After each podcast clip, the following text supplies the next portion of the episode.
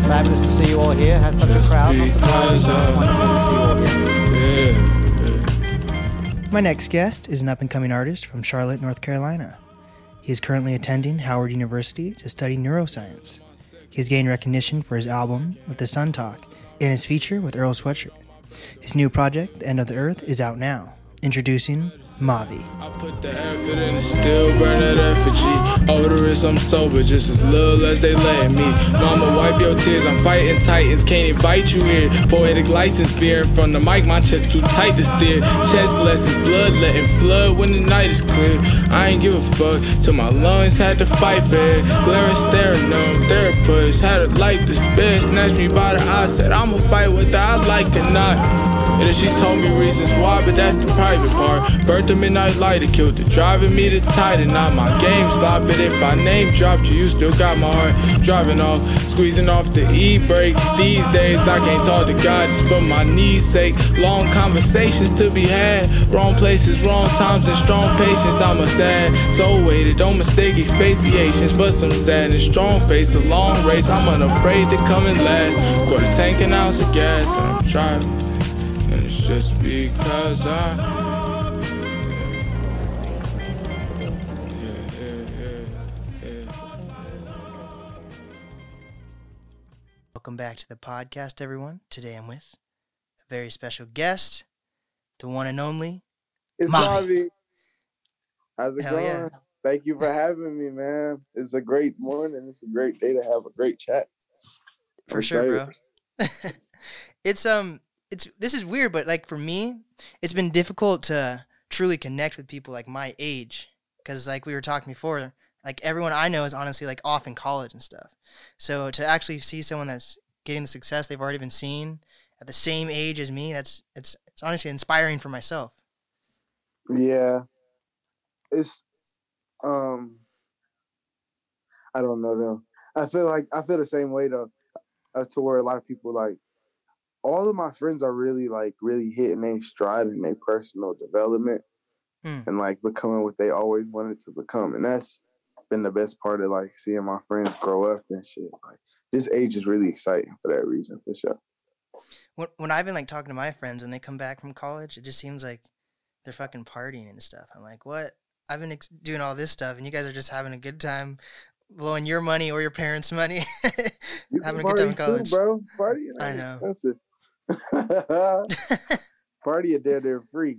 But goddamn, um, yeah, it is. It is a lot of that shit. But it's a, it's a lot. Of, it's a lot of because it's the social sphere. Like yeah, it's all about your interaction with other people. So like, of course, people. Some people just go steal that to just jumping around drunkly. But it's a lot going on.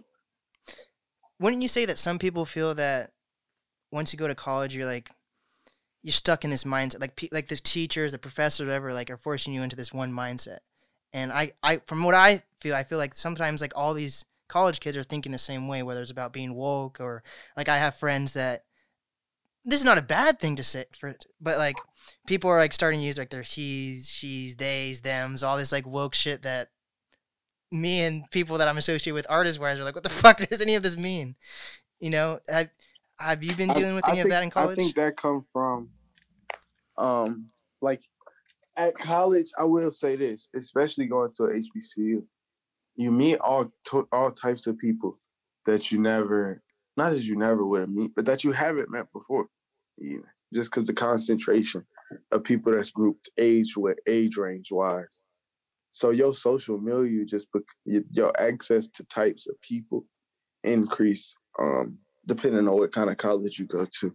And I think that's a real like uh it's a real available learning opportunity for like understanding the like issues that may not affect you in your everyday life, but that you still might play a different role in. So I think for that reason, that's one reason why people come home knowing more things about like, you know, gender identity, pronouns, stuff like that. And then also because like people have groupings based on academic movements or thought systems that they like fuck with, which is not something you see so much in, you know what I'm saying, your regular everyday friend group. Like My friend group, they don't have no kind of singular religious identity. We don't all think the same things will work politically for black people, for the country, for the world, whatever. But in college, that striation really allow you to find people based on your agreements, you know? So that's one of the help. It's, it, it could be helpful and it could be harmful, but in my experience, it's been really helpful and just like because learning from your peers is is one of the best ways to do it. Makes sense. So, For what sure. made you decide? What made you decide to go to HBCU? I ain't really. It wasn't even really no decision. Like it was like I was raised around black people. Um, I went to school with black people my entire life, and I just didn't feel like at 18 where my mind was, what my needs were from my people, from my education, from the city that I moved to. I didn't see it being any easier or any more fruitful if I did it in a deliberately white space while I still had the choice otherwise. So like I didn't even apply to any PWIs. Um yeah. What does But I did- PWI I- mean? Huh? What is uh, what does PWI mean? Predominantly white institution. Oh shit. Yeah. So I ain't applied to none of them.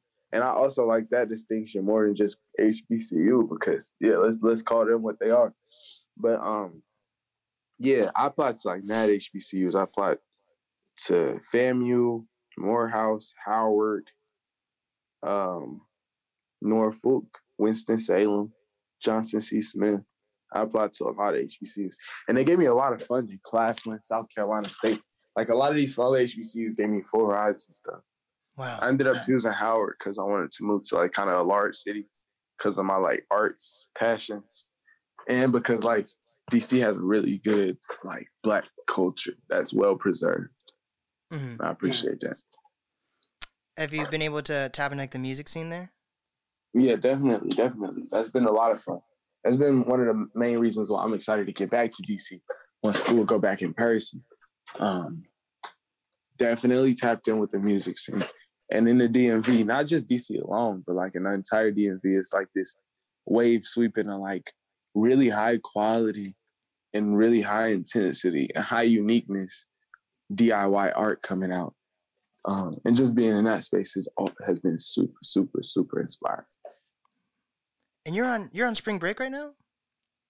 Nah, nah, I'm not. Ah. We, I'm in class. Like, we just got back from spring break like last week, so I Oh, just be shit. jigging. Like, I be trying to make it where I have a good time and I'm doing a reasonable amount of rap shit while, while I'm in school, especially while I'm on this online shit. Yeah. Uh, But yeah, Dude, that must be super helpful for your like your rap career then if everything's like virtual, you can basically do whatever you want wherever. yeah, definitely, definitely not having to physically go to class. It Yeah. takes a time constraint off, but it is an obstacle in terms of focusing. Like, I'm a real believer in active listening, and that's one of my main like love languages, and it's one of my main like advantages to learning that I can give myself, which is just by being present. And it'd be tougher to be present when your class is just one one tab on your Google Chrome app. You know what I'm saying? yeah. Wow.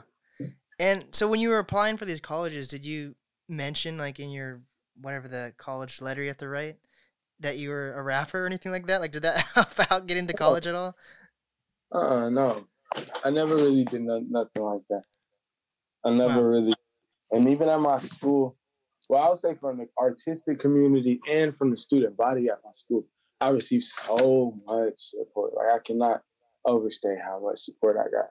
But as far as institutionally, we're like, like the school has just be be accommodative of the fact that I had this extraneous career and stuff. That ain't really happened that much. Um, Wow. I don't really expect it to because my goal for being at Howard in class is not it's not necessarily related to rap. You know? Right. Yeah, get into that. I, I was listening to a previous interview. You were doing like something with like neuroscience or something like that. Yeah. So I'm a bio major and a psych minor, and I chose that because I'm into neuro, and I really want to like continue doing neuro stuff like in higher ed, because neuro basically explore like the biological precepts to like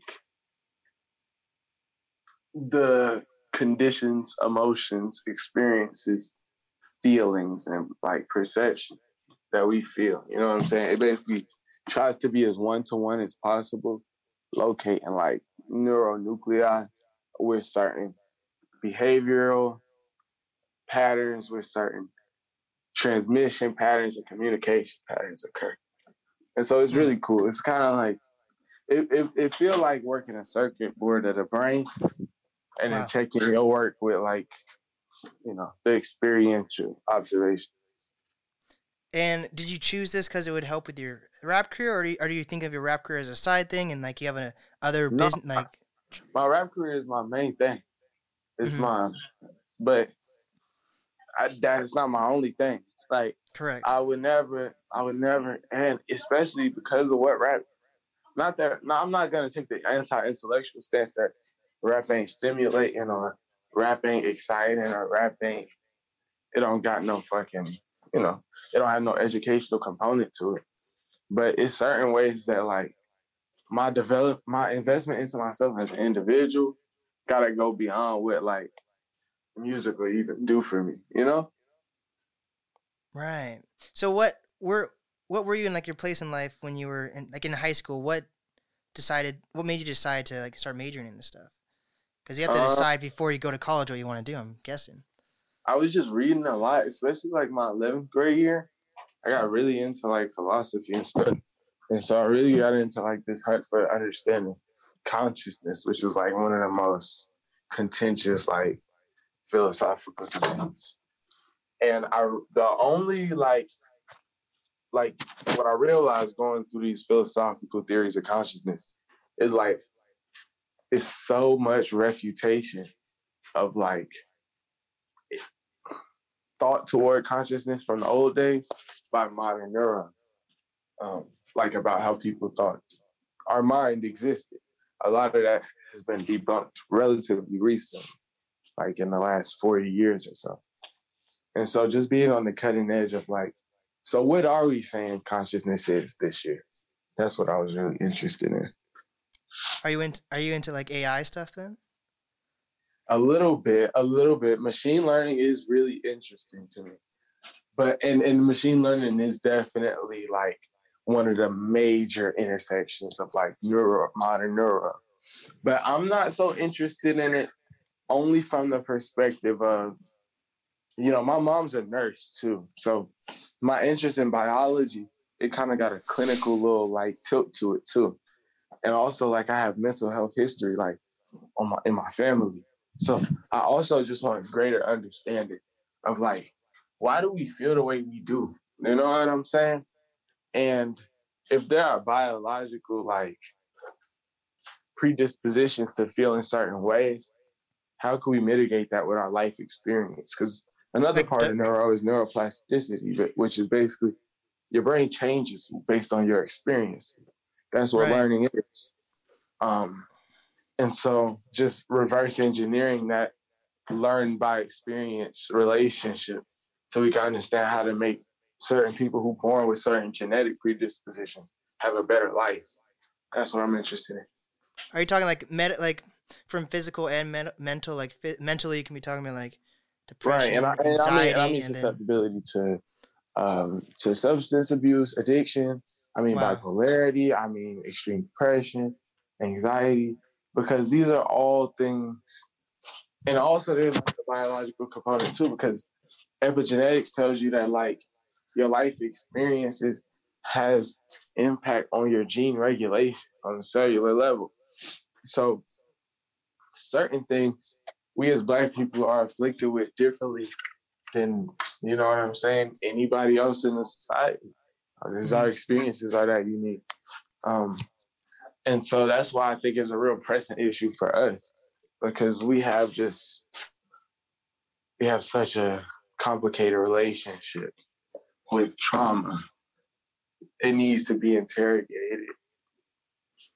So when people look at what like what you're researching and like studying, do you think this also like affects third world countries or is this something that like more affects first world problems and people that we have we have enough resources and stuff to actually focus on this? Or is like when people do this research are they also looking at how this can impact third world countries or people and you know just different countries in general who are even third world and global south is uh, like it's a it's useful terms to reference how like you know people in the west or people in quote developed countries heavy quote developed countries um are complicit in the exploitation of like right smaller countries by like extraction of their labor and their human resources and unequal pay.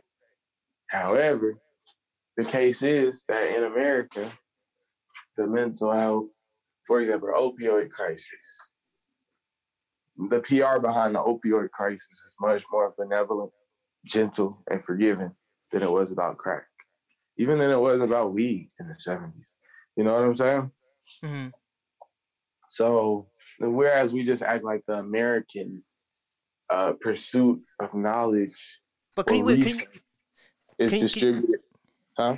couldn't you see that as like a race thing you know like what was that thing that. Dave, It's a, it's a race thing and it's also a class thing because that's kind of how the opioid crisis came to develop and where it's developed at. Like, like white people are really suffering in a lot of parts of the United States, like how people who not even living in America are suffering. That's a class issue, you know what I'm saying? And black people are suffering even worse in a lot of those places. So it's it's deeper than just being in America versus not being in America.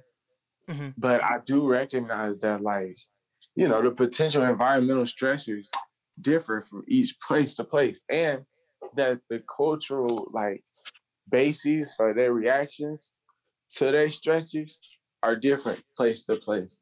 And so it requires like concurrent, like historical analysis, which will attempt at getting at what's going on up here. You know, I agree. So yeah, it is kind of American, but like also like I'm kind of American. You know, and my mama is, and my grandmama is, you know. So like Right. in a certain way, like yeah, I guess that's the selfish view, but then also like it ain't like my, my people got no crazy amount of shit to show for it. So right yeah. And is there like a certain time of co- in college that you're expecting? Like, is this like a major that takes four years, more than four years? Well, shit, I'm in year four right now, but I took some semesters off. So ah. hopefully I can be done by like, if I go in the summer, hopefully I can be done by like the, the end of the fall or by spring next year. That just be it. Wow. And this this is all just for like to gain knowledge versus using this to get into like another career field. Yeah, I don't really need a job. Like Right. that, like that's a good thing to say, but it's actually the truth. Like I don't need a job. wow. Um, I don't really even particularly want a job. I never did. I never see myself wanting a job. Who Um, does? So yeah, I, I I think going to college because you want a job is dumb. And like if you want a job, if you want a well-paying job where you could buy a house and raise a family, you don't need to go to college. If that's what you want, don't even go. Cause like college is gonna make you try to get good. College gonna try to train you for all sorts of things that you're not even that interested in, or try to shape you in certain images that you're not even trying to play. I went to college because I'm trying to extract some knowledge from what they are trying to teach us. Period. wow. That's dope. I, haven't heard that perspective at all. That's kind of crazy. Yeah, because you know, like my, my great grand was a plumber. My, my most of my granddads is plumber. My dad is a programmer. Uh, he went to school for philosophy. My mama is a nurse, but she went to two years school for the nurse. So that's what I'm saying. Like, even where like if you're trying to do work that's gonna fulfill your life, go do the work that's gonna fulfill your life before you go to college. Only certain fields like, you know, certain types of medicine, engineering, certain things like that require you to go like go and then like even the education you receive at college it's not a replacement for job training so it's like yeah bro if you don't really want to go to school then don't go to school you know what i'm saying Wow. Yeah, that makes sense. yeah So on another like consciousness thing, Mhm. I've I've been watching this TV show called Westworld. I don't know if you've heard of that show.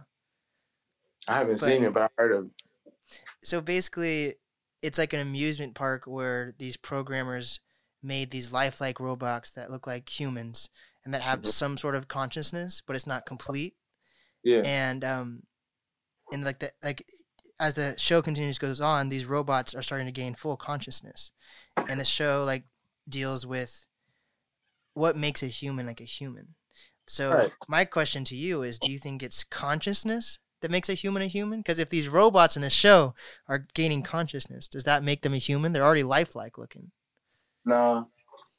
Human is a distinction from the other kind of animals that there are that all got their own kind of form of consciousness.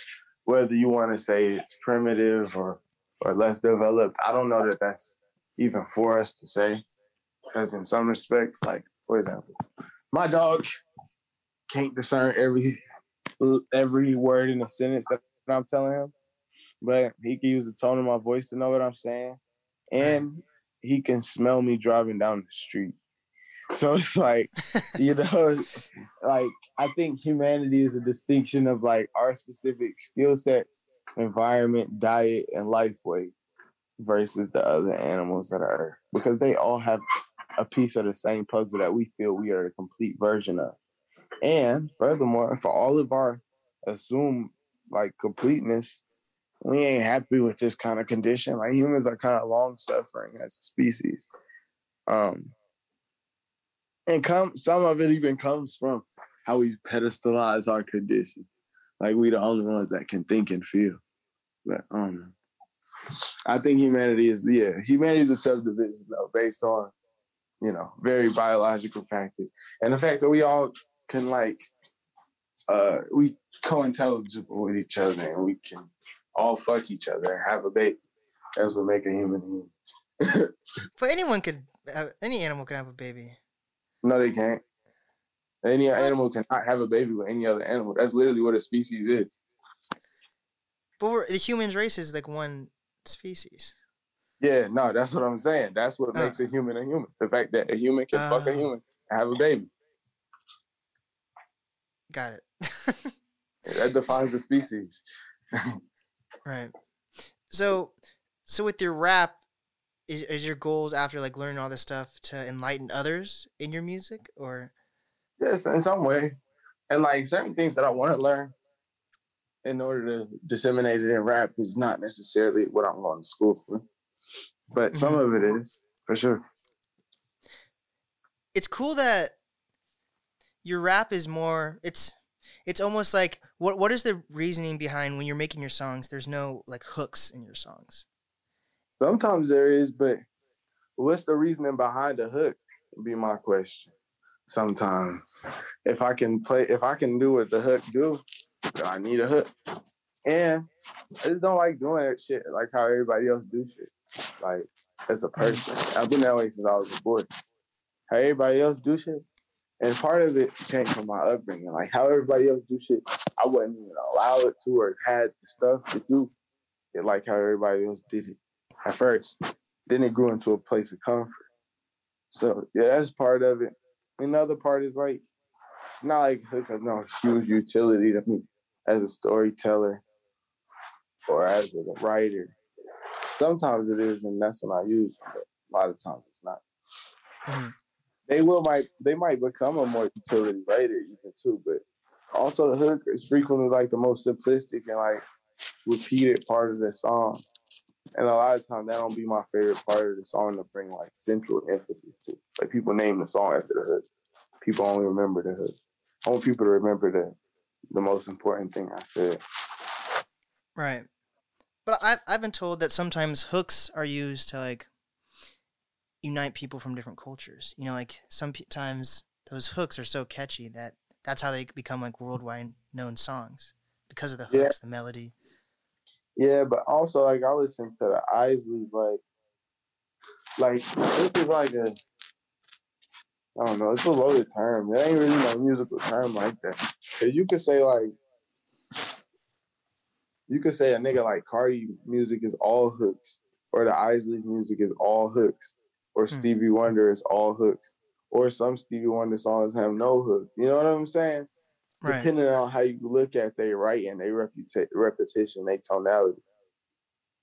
you could say a four bar series and then my song that repeats itself at the beginning and end of the hook if you want to, or you might not qualify.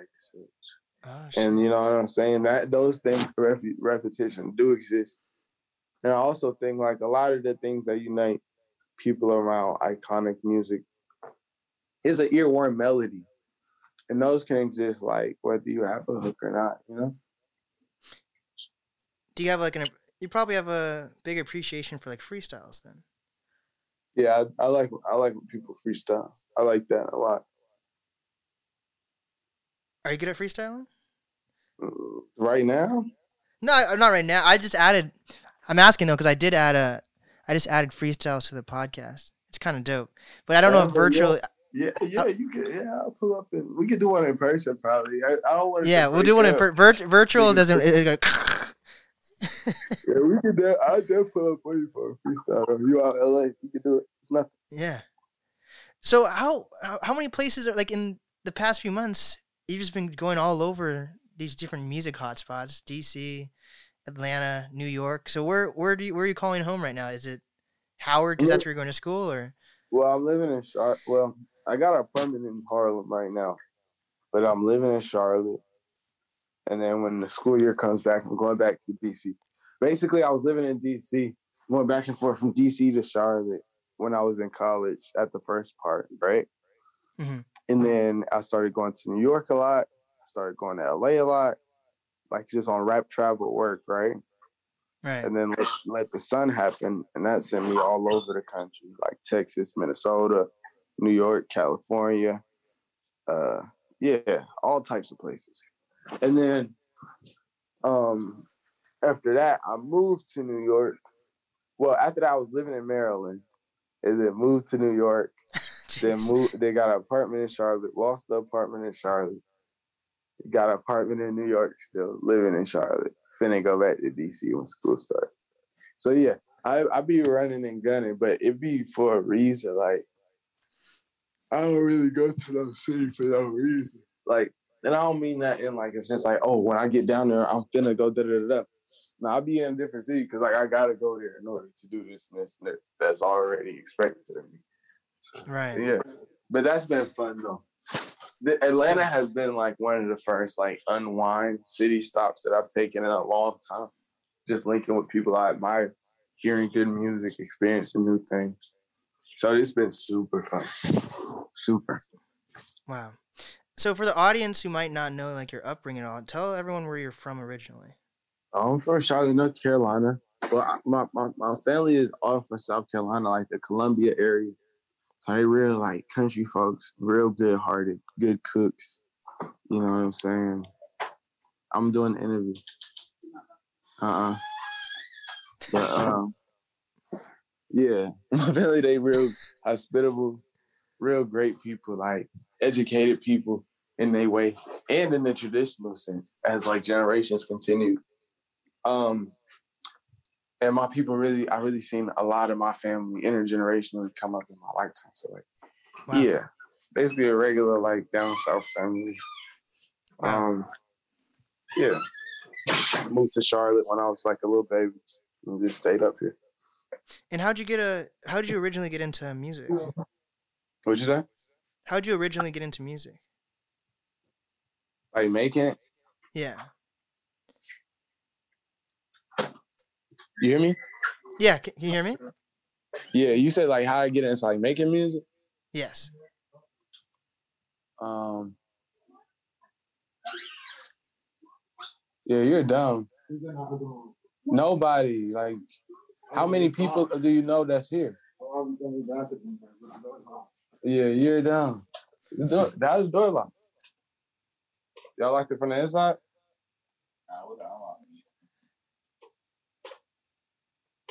Anyways. Yeah. hold on one second. Hold on one second. No worries. Yeah, how I got into making music was basically I was in a marching band Oh shit, me Uh, too. and I was in a concert band before that. I was in both for the whole time. Um, but when I got into the marching band, just started really enjoying playing music, experiencing music while it's happening, like from like the creative aspect.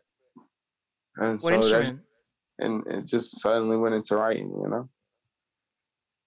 What, what what instrument were you though? Uh, trumpet and French horn. Oh, shit, I was a cl- I was a clarinet. Oh, that's that's hard. I, I, the only reason I wish I did clarinet so I could play now, like saxophone and all of that shit, like the reed instruments. Those they mad instrument. They mad interesting to me. Yeah, for sure. So I know everyone's touched on it a little bit, but I'm still like, I want to hear like how you and Earl came to be, because you do. You, of course, you guys are different artists, but it doesn't. It definitely seems like you guys complement each other's sound. That's my cousin, but basically I met him through Pink Siifu. Well, I met him through Sage. Well, Sage put him on to me, and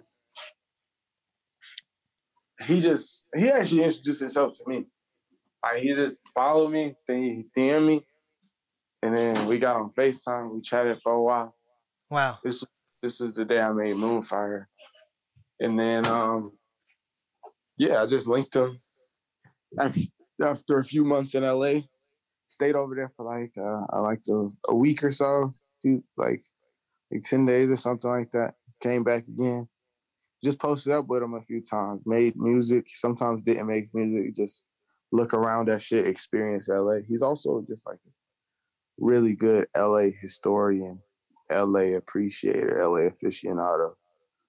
And yeah, he just really is a helpful nigga as far as like understanding this rap shit as a matrix of like competing forces. He really good at pointing out the contradictions in the history of this shit and how it came to be kind of where it is now and who's the best at it. So I can appreciate him. He like he's like when I whenever I meet any kind of like kindred rap enthusiast spirit on the road that like can contribute something that I don't know or I haven't heard that like I would be excited to hear. And that's the best feeling. Wow. What did he tell you? What about your music like stood out for him to like want to reach out to you? Nah, but one time he was like, um, he was like, he told me, he was like, bro, thank God for you, bro, because I was getting a little worried.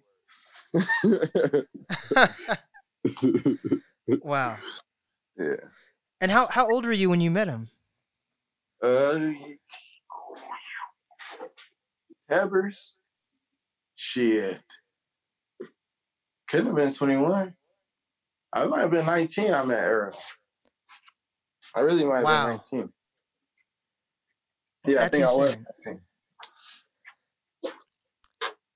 Imagine just for like the audience, imagine being 19 and having like one of the top like well-known rappers in the game just reach out to you and say they like your music without you reaching out to them first. That's kind of insane, dude.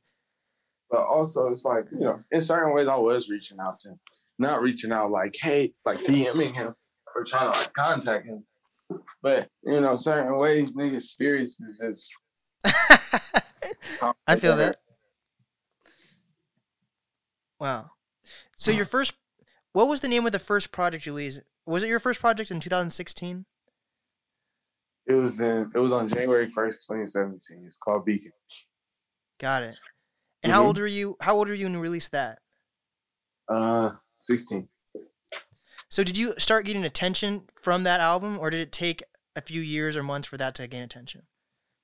Um, as far as Charlotte goes, and like what was meaningful to me, it got attention pretty quick. As far as like getting a few hundred to like a thousand listens over the entire project, like the first few days, a lot of like people reposting and making it they avatar and shit. Like shit that made me feel special when I was young.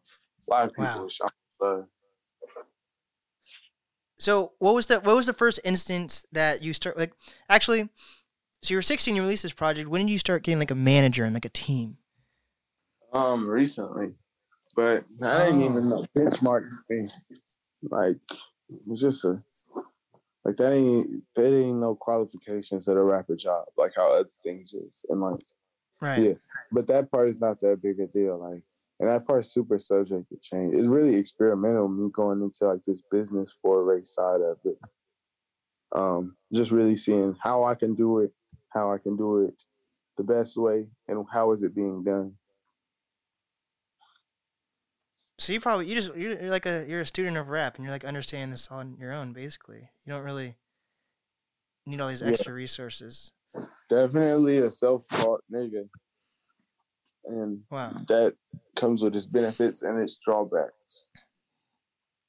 So when did you when did people start reaching out to you for like features and you started getting buzz online and everything like that? How old were you and like was there a specific song or like moment that you can like There's different kinds of buzzes. Like okay first wave of buzz was probably after like Beacon or No Roses, like my senior year of high school into like freshman year of college, and then another wave came when I released a song, um, One Foot.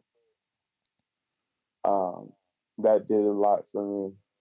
A few songs that I released really gained some traction, but like come through with it. One song I had dropped when I was like 16 ran up like 12,000 that year. Like different songs doing different amounts of things, but um definitely it's it was it's a trickle, you know, and it still is. Like wow certain people, like my nigga Mitch, he stayed in this Airbnb out here. And he was like, Yeah, my Airbnb host lady know you. I'm like, no, she don't. No way. I don't. I don't believe people like know me. I don't really know, like when. Yeah, you know what I'm saying. I don't really believe nobody listen to my music type shit. That's a weird. That's a weird statement, but it's true. So then what what are you in rap for then? Isn't that isn't that one of the goals to make music that well it can enlighten, but the the most simplistic goal is for people to hear your music, right? I don't know. It used to be that, but not no more. I just want to rap the best. Wow. That's a good goal though, right? Yeah, I just really want to get as like close up on this shit as possible. See all the small details and like be in control of it. That's when I would feel like I did what I came to do. Like when I really could, you know, put me against anybody, nigga. Like type shit. That's kind of what I'm going for. With your rap is is do you have any goals of like getting outside of rap when it comes to movies, music videos? Yeah, I'm being like a? I'm finna be in like a short film and stuff soon, and like a little prominent role. But Oh, wow. that's all- all experimental. Like, I definitely just want to invest. I said this yesterday, and I want to invest in myself. Like, I want to have an acting coach, like a guitar teacher, fucking, you know, all of these things that where I could just pick up new skills that I feel like will enrich my personhood and that'll make me feel better toward or more equipped toward rapping or making me more equipped toward my whole life, you know? Mhm. It's dope as fuck though, man. It seems that's kind of a. It's cool that it's been like a just a compilation like, of trickling down and more people listening. Some people feel some people can like recount like a specific day, or song that made like just popped off for them. But maybe it's Well- better that it's over time. Also, like, like the pop up show that I threw in Charlotte, like, a lot of people that came there, like, went to high school with me and was like listening to my very first songs ever, just out of pure curiosity. And now they're on some like I'm proud of you shit, but like it's really that people ability to love and support me grew as I did, you know. And hopefully I can keep it that way. For sure, I think you mm-hmm. can. But beyond that, it just felt like it didn't feel like anything meteoric or transformative. I kind of feel a lot like the same person, especially now that I've been home for a long time. The only time I really don't feel like myself is when I'm in New York for too long or certain other places. Like, but for the most part, this should never really changed in terms of my perception of what I'm doing.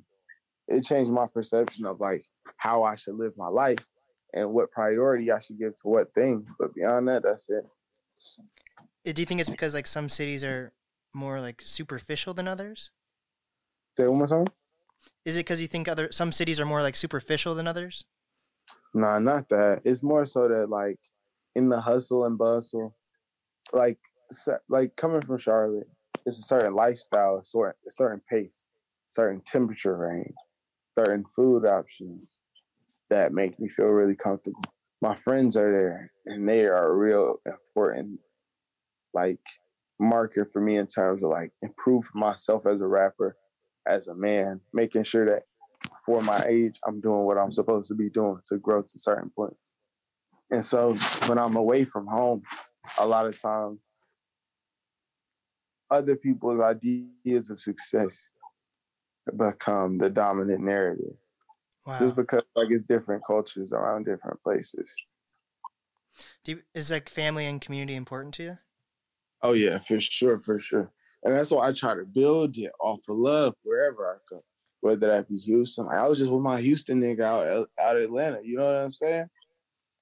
And like he's showing mad love, like because I showed mad love in ways that I didn't like. Nigga had to sit down yesterday and was like, bro, like, bro, you just thought you was just talking to these people and having a conversation with them, but you didn't know that that's a big deal to them and that you don't have to do that. And I'm like, that's not no big deal to me. Like, my shit is, bro, them niggas was showing me all kind of fucking like, all kind of fucking like warmth and um, what's this shit called? Hospitality, like that. and I definitely like, I like to reciprocate hospitality because that's really how I got here. Like, like my my family not rich, or they definitely was not rich when I was being raised and shit. But they always been extremely hospitable. So we're like you you don't feel like it's anything that you can need that's not here. And when people give me that feeling, I like to draw them in really close, show them love, encourage what they doing, support what they doing, get involved with what they doing.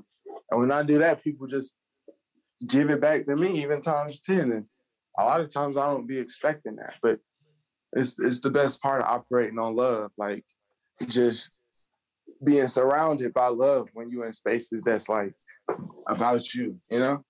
For sure.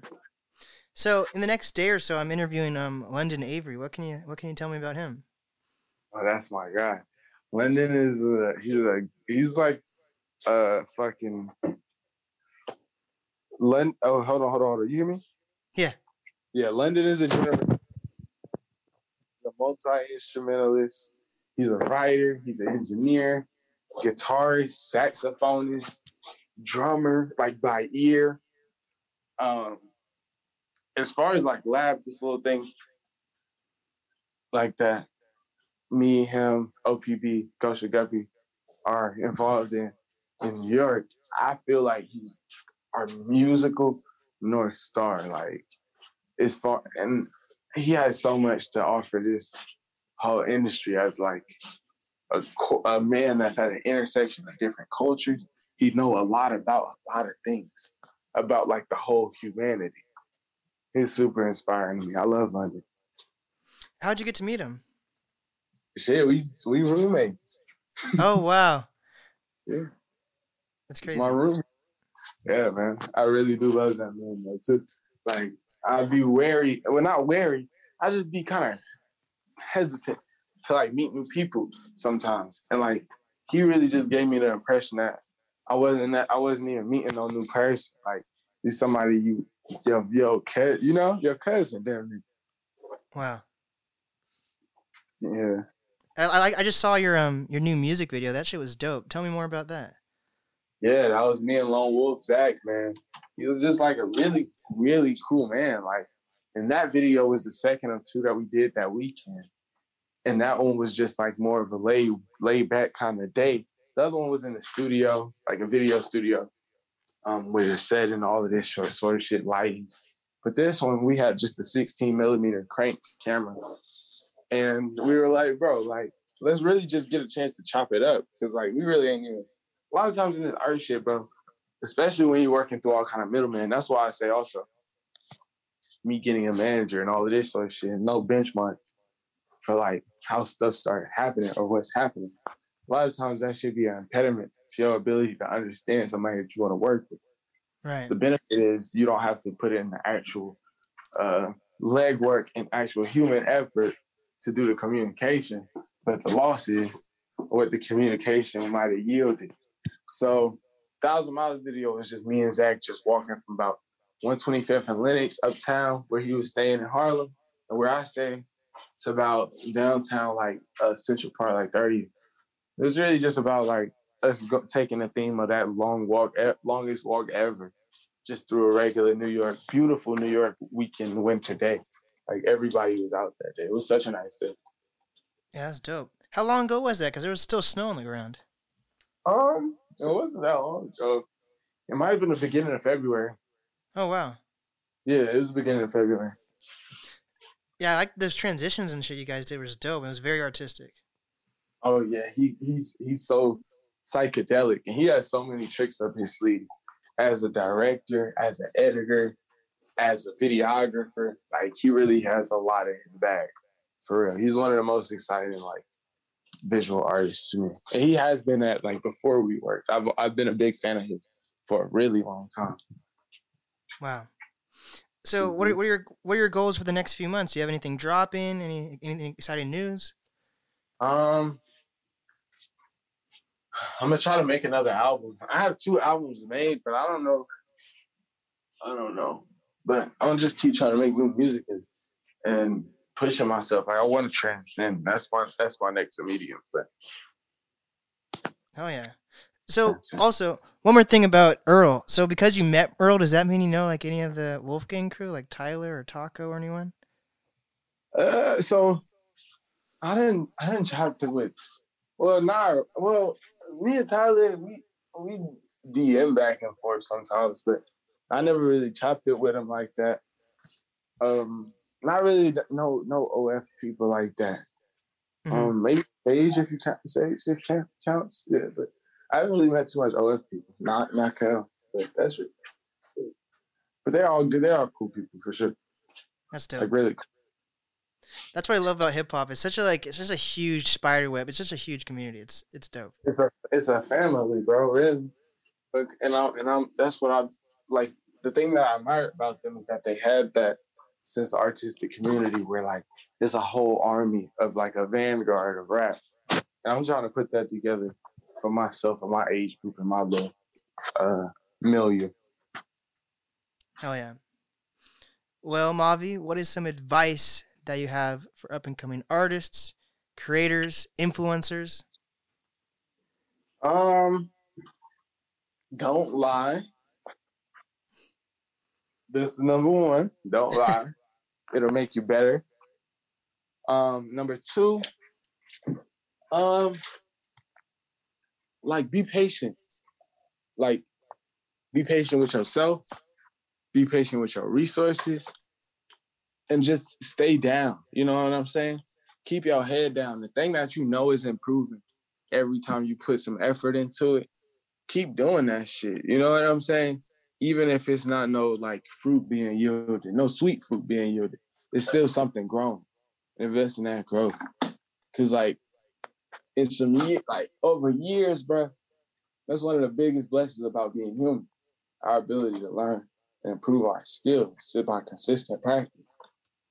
So like stay in your bag for as long as you can and be comfortable there. And don't fear being there. A lot of people fear like improving or looking at their weaknesses as a writer or a rapper or whatever.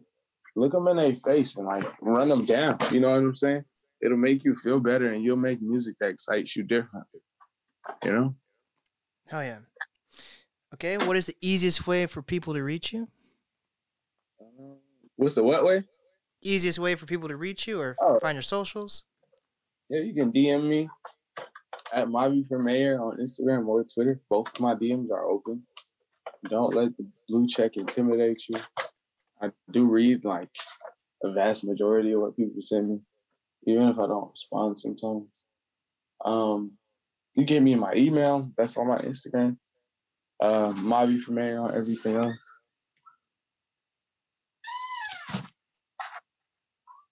Thanks. But yeah, that's that's how you reach me. There we go. This is the NAS podcast with. Bobby. There we go. Thank you for having me, man.